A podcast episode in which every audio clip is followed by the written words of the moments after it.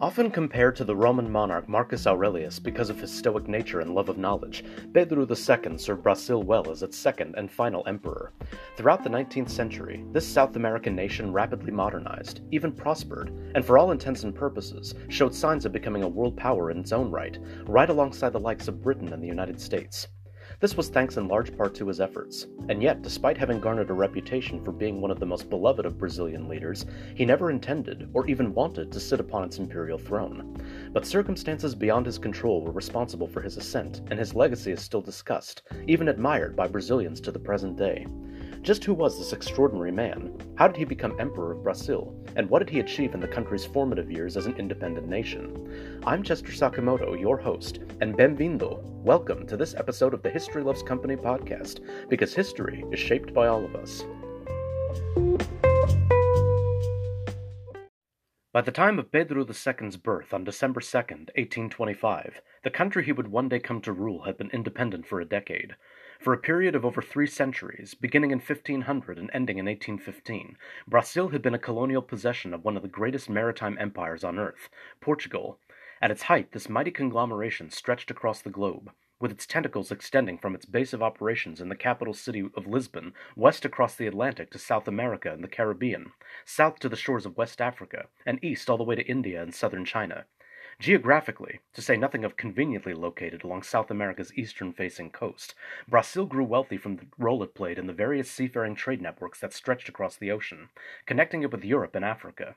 Its economy took off with the exportation of timber and sap from the Brazilwood tree, from which the country gets its name, and soon grew to encompass sugar production and ultimately gold and diamond mining. Much of the dirty work was done by slaves, most of whom had originally hailed from Africa and had been brought overseas via the infamous transatlantic slave trade. Because of its strategic location, Brazil always maintained close ties with both Portugal and Portuguese monarchs. This relationship was solidified, however, in 1807, when the royal family fled there to escape Napoleon's advancing armies, which were sweeping across Western Europe at the time. But with Napoleon's defeat eight years later, the Portuguese Prince Regent, João VI, having found life quite agreeable in the colony, was reluctant to return to his homeland. Indeed, the monarchy was more popular in Brazil, but the Portuguese people didn't wish to be ruled by a far off colony. Brazilians, however, countered that they wished to be raised to the status of nationals of the mother country. Thus a compromise was reached with the establishment of the United Kingdom of Portugal, Brazil, and the Algarves on December 16, 1815, with João VI as its first ruler.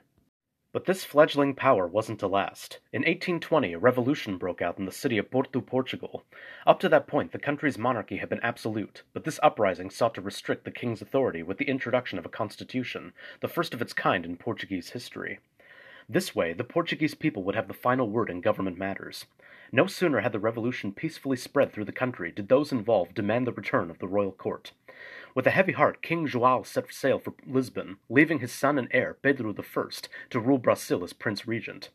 Two years later, the new constitution was ratified. In addition, the revolutionaries wished to return Portuguese exclusivity in the trade with Brazil, which would revert the latter country back to colonial status. This would reduce them to a mere principality, something of which Pedro I wanted no part. On September 7, 1822, he declared Brazil officially dependent from Portugal, with himself as its first emperor. With his wife, Empress Maria Leopoldina, Pedro I had seven children, of whom Pedro II was the only male to survive past infancy. As such, the baby was deemed the heir apparent to his father's throne, and was bestowed with the title of Prince Imperial. But when Pedro I sought to restore his daughter, Maria II, to her rightful place on the Portuguese throne, after his brother, Miguel I, usurped, the emperor quickly abdicated after just nine years of rule. Upon his swift departure for Portugal, the Prince Imperial, Pedro II, was crowned emperor at just five and a half years old. Luckily for the young monarch, his father had assigned three of his closest friends to look after the child in his absence. Under their tutelage and care, he received a well rounded education, as well as preparation for his role as leader. The long hours of study were demanding, with only two hours set aside each day for amusements, though even these proved rather drab, as he had no friends or interactions with anyone his own age. The result was essentially the loss of his childhood, and resulted in some rather unhappy formative years. As he wouldn't be able to assume imperial authority until the age of 14, a regency was formed that would make all executive decisions in the meantime. This nine year period proved to be quite tumultuous for Brazil, as those on the governing body couldn't agree on anything, leading to several political squabbles on both sides of the aisle. The public, taking advantage of this instability, led several uprisings throughout the country.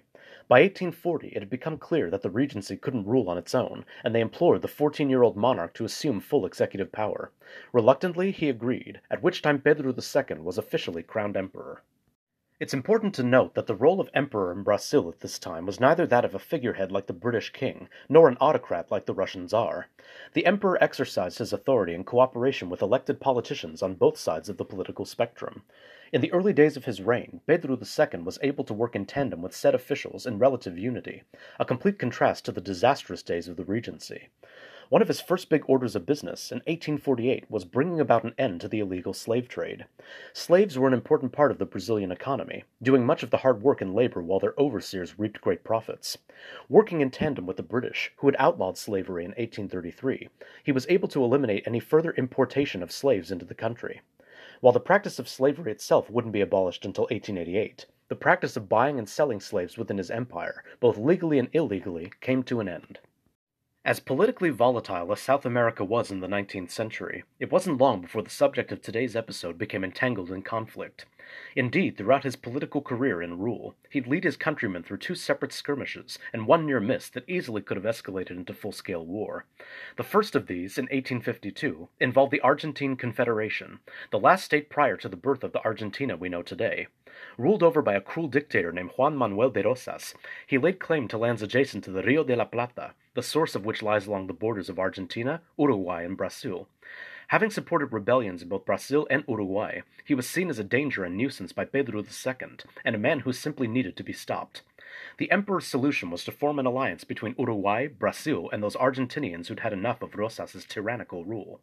Known as the Platine War, after the river over which it was fought, these three factions ultimately succeeded in ousting the dictator, thus securing the land claims and restoring them to their rightful owners.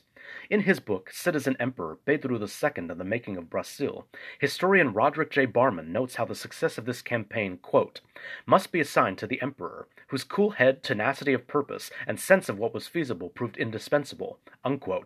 How like Marcus Aurelius indeed. The second incident wasn't a conflict at all, but that selfsame aforementioned near miss, the like of which could very well have resulted in an outbreak of war between Brazil and the leading imperial power of the age, Britain, Upon returning from a successful trip to the northern provinces in 1862, Pedro II became aware of two minor incidents that had occurred during his absence. The first had been the sinking of a British commercial sailing vessel along the Rio Grande do Sul, after which its supplies were pillaged by the local inhabitants. The second involved the arrest of some heavily intoxicated British military officers who were causing a ruckus in the streets of the capital, Rio de Janeiro. Incensed by these incidents, the British consul to Brazil, one William Dougal Christie, sent the emperor a scathing ultimatum in which he demanded that the Brazilian government resolve these issues or else face the full wrath of the British Royal Navy. Neither Pedro nor the body of politicians with whom he worked yielded to the consul's demands, and set about preparing themselves for what they felt would be an imminent conflict.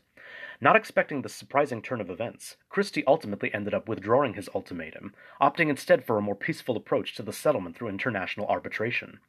This made the emperor's reputation all the greater amongst his people, for his country was one of the few in the world that had somehow evaded war with Britain. No sooner had the conflict with Britain been quelled did the outbreak of another loom in the wings. A civil war had broken out in Uruguay, pegging the country's two political parties against each other. As the nation borders Brazil, several Brazilians live just within the Uruguayan border. Armed insurgents raided these Brazilians of their property, and often killed them for pure sport. Not wanting to put any more of his fellow countrymen in jeopardy, as well as wanting to keep the bloodthirsty Uruguayan insurgents at bay, Pedro II ordered his troops to invade the country, rescuing several of his kinsmen and putting a stop to the conflict just two months after it had begun. Meanwhile, to the south in Paraguay, dictator Francisco Solano Lopez took advantage of Brazil's distraction with Uruguay by invading the southern Brazilian province of Mato Grosso. His reason for doing this was to establish his own country as the dominant power in the region. In addition, he also sent troops into Argentine territory in preparation for an attack on the Rio Grande do Sul, but the Paraguayan armies of the day were notoriously inexperienced and lacked discipline. To prevent them from encroaching further into his sovereignty, Pedro II wished to personally lead his armies into battle to meet them, much to the opposition of those in his cabinet, the Council of State, and the General Assembly. In response, he famously retorted, You can prevent me from going as an emperor, but you cannot prevent me from abdicating and going as a fatherland volunteer. Unquote. Reluctantly granting his request to serve, he was deployed to Rio Grande do Sul, from which he disembarked overland with his fellow soldiers. Such a brave and selfless act was seen by the public as the most becoming of a leader, and they affectionately referred to him as the number one volunteer. From Rio Grande do Sul, he proceeded on to Uruguaiana, a municipality in Mato Grosso that now sits along the border with Argentina. By September of 1865, the town had been occupied and besieged by the Paraguayan army. The destruction they'd wrought was immense, to say the least, and would forever haunt the monarch. The ransacking and destruction of private property, the assaulting of women, the brutality enacted on the town's citizens. He pledged nothing short of total victory against these vile occupiers. But being a man of great military strategy and tact, he was able to negotiate with the enemy without firing a single shot. Instead, the emperor offered terms of surrender to the Paraguayan commander, who ultimately accepted. In this way, Pedro II single handedly prevented further encroachment into Brazilian territory. Despite his efforts, the conflict lasted an additional five years, during which time he focused primarily on the war effort. After seeing firsthand what they'd done to the citizens of Uruguaiana, he zeroed in on completely vanquishing the enemy, no matter the cost. In a conversation with the Countess of Barral in November the following year, he stated that, quote, the war should be concluded as honor demands, cost what it cost. Unquote. It soon became clear that he meant what he said. Working tirelessly to organize, equip, and train soldiers, he deployed them to the front lines to secure the border with Paraguay. In addition, he ordered the fitting of the latest warships to protect the Brazilian coastline from any maritime attacks the enemy might attempt. Barman notes in his book how, quote, Difficulties, setbacks, and war weariness had no effect on the emperor's quiet resolve. Unquote. Finally, on March 1, 1870, word reached the capital that Lopez had died in battle, thus bringing the war to a close. In light of this news, the General Assembly suggested that an equestrian statue of the emperor be erected in the center of the city to commemorate his resolve and achievements during the conflict. Where other monarchs would gladly entertain such a notion, Pedro II politely declined, choosing instead to funnel the money for said monument into the construction of elementary schools throughout the empire. One might think this decision strange, especially given the egotistical reputation many monarchs have garnered throughout history. But as we've seen up to this point, Pedro II was no ordinary ruler. Essentially robbed of his childhood in preparation for assuming command of the imperial throne, the emperor, from his youth and throughout his professional life, read often and quite voraciously, as books provided him with an escape from the tedium and responsibilities of being head of state. Under his reign, three libraries were constructed within his residence at the São Cristóvão Palace, the collection of which contained an astounding 60,000 books or more. They also made him a dedicated patron of the arts and sciences, as well as an advocate for learning and education. In one journal entry from 1862, he wrote that, quote, I was born to devote myself to culture and the sciences. Unquote.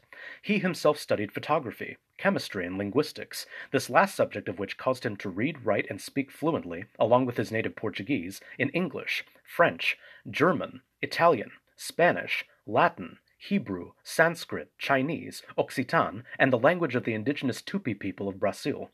Much like the ancient likeness with whom he's so often compared, Marcus Aurelius, he was a genuine intellectual, as proven by the friendships he cultivated with such figures and luminaries as Charles Darwin, Victor Hugo, Friedrich Nietzsche, Henry Wadsworth Longfellow, and Richard Wagner, among countless others. But he didn't limit learning solely to himself. As demonstrated with the funding set aside for his equestrian statue, he oversaw the building of schools and universities, even going as far as to award scholarships to exemplary students with money from his own personal finances. Knowledge for him was a matter of national importance and would elevate his country and people to the great cultural centers of Europe, Asia, and North America. Were I not an emperor, I would like to be a teacher, he once said. I do not know of a task more noble than to direct young minds and prepare the men of tomorrow. During his rule, such institutions as the Brazilian Historic and Geographic Institute, the Imperial Academy of Music, the National Opera, and the Imperial Academy of Fine Arts were all established. He even helped finance the Institut Pasteur in France, causing his friend Charles Darwin to famously remark that, quote, The Emperor does so much for science that every scientific man is bound to show him the utmost respect. Unquote. In later years, having been burdened beneath the weight of the imperial crown for several decades, Pedro II traveled extensively, taking both pleasure and, to a lesser extent, diplomatic trips to such destinations as the United States, Europe, North Africa, and the Middle East. Grainy sepia tone photos from this period show the monarch, quite happily, sitting among friends and family before such landmarks as the Sphinx in Egypt, Niagara Falls at the US Canadian border, and even an ancient rock in Finland, upon which he signed his name, which can still be seen today. All the while, Brazil was enjoying continued prosperity and reached the pinnacle of its greatness. But there were a couple problems behind the scenes, one that would likely spell the end of the beloved monarchy. With no male heir to assume command of the throne, it was appearing increasingly more probable that the Empire of Brazil would end following the passing of Pedro II. In addition, those self-same statesmen with whom he'd worked for many years were dying off, with a new generation of politicians filling their empty posts. This young blood, if you will, had not existed during the emperor's, and Brazil's for that matter, meteoric rise. To them the monarchy was a remnant of the past, something that would ultimately wither away to make room for a new form of government, one that would send the country in an entirely new direction. To top it all off, the emperor's health was rapidly deteriorating. It was the combination of these two factors that ultimately spelled doom for the empire. By the summer of 1887, Pedro II's personal physicians recommended that he convalesce in Europe. While passing two extremely difficult weeks of ill health in Milan, Italy, he received word that the practice of slavery had been abolished altogether, a cause for which he had fought tirelessly throughout his reign. Bedridden and recuperating from this particularly nasty bout of sickness, he's quoted as saying, Great people, great people. Upon his return to Brazil the following August, he was welcomed warmly by the nation.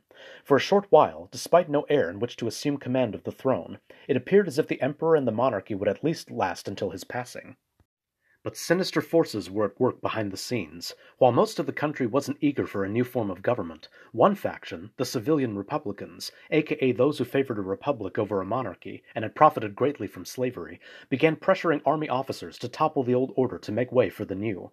Thus, on November 15, 1889, they arrested the prime minister, Juan Afonso Celso, and established the Republic of Brazil. For a while, the vast majority of Brazilians didn't even realize that a coup d'etat had taken place. Contemporary Brazilian historian Lydia Besouchet recalled how, quote, rarely has a revolution been so minor, unquote. Through it all, the emperor didn't even put up a fight. So tired and weary was he from his years of rule and his poor health that, when the insurgents finally came for him and his family two days later on November 17th, he simply said, quote, If it is so, it will be my retirement. I have worked too hard and I am tired. I will go rest then. Unquote.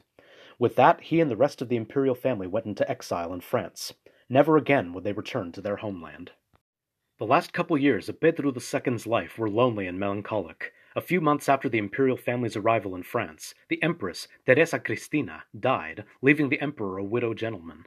His two daughters moved to the south of the country while their father remained in Paris, moving from hotel to shoddy hotel with little money and expressing the desire in his journal to one day return to Brazil. Alas, it wasn't meant to be, for on December 5, 1891, he died surrounded by his family. He was just 66 years old. The new Republican government, not wanting any backlash, refused to make an official statement, though the sentiment among Brazilians, especially those of African descent, was almost unanimously one of sorrow. He had been, after all, a hard-working and beloved ruler, one who had ushered in an era of change and prosperity for the nation, the likes of which hadn't been seen before, and some will say, hasn't been seen since. Despite this, however, the Brazilian government didn't repatriate Pedro II's remains until 1920, 29 years after his death. He now rests beside his wife, Empress Teresa Cristina, within the imperial mausoleum in the city of Petropolis, which was posthumously named after him in southeastern Brazil. Few monarchs throughout history have been as beloved by their subjects as Emperor Pedro II. For nearly sixty years, he elevated Brazil from a fledgling independent state that had been reliant upon Portuguese sovereignty into a stable and solid modern nation, perhaps the greatest in South America at the time. In the years since his passing, Brazil has seen a variety of leaders from all different ends of the political spectrum, none of whom have quite measured up or even come close to their beloved last emperor. It would seem that now, more than ever, Brazilians could use a Pedro II like ruler, one who will not only put their people first, but also ensure a bright and enduring future for their nation.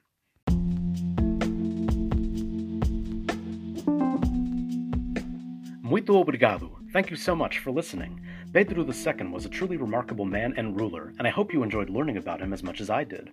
As next Thursday is already February, if you can believe it, I'll be kicking off Black History Month with a look at the history of the Jews of Ethiopia, a rich and fascinating religious enclave in that East African nation. If you, like Pedro II, love learning and would like to ensure continued content, please consider becoming a monthly supporter. Just visit anchor.fm slash historylovescompany and click the support button, where you'll find three monthly support plans that fit your budget. Listening and sharing also help me immensely, so please do so on all streaming platforms. Join me again next week for another episode of the History Loves Company podcast, because history is shaped by all of us. This is Chester Sakamoto signing off. See you next time.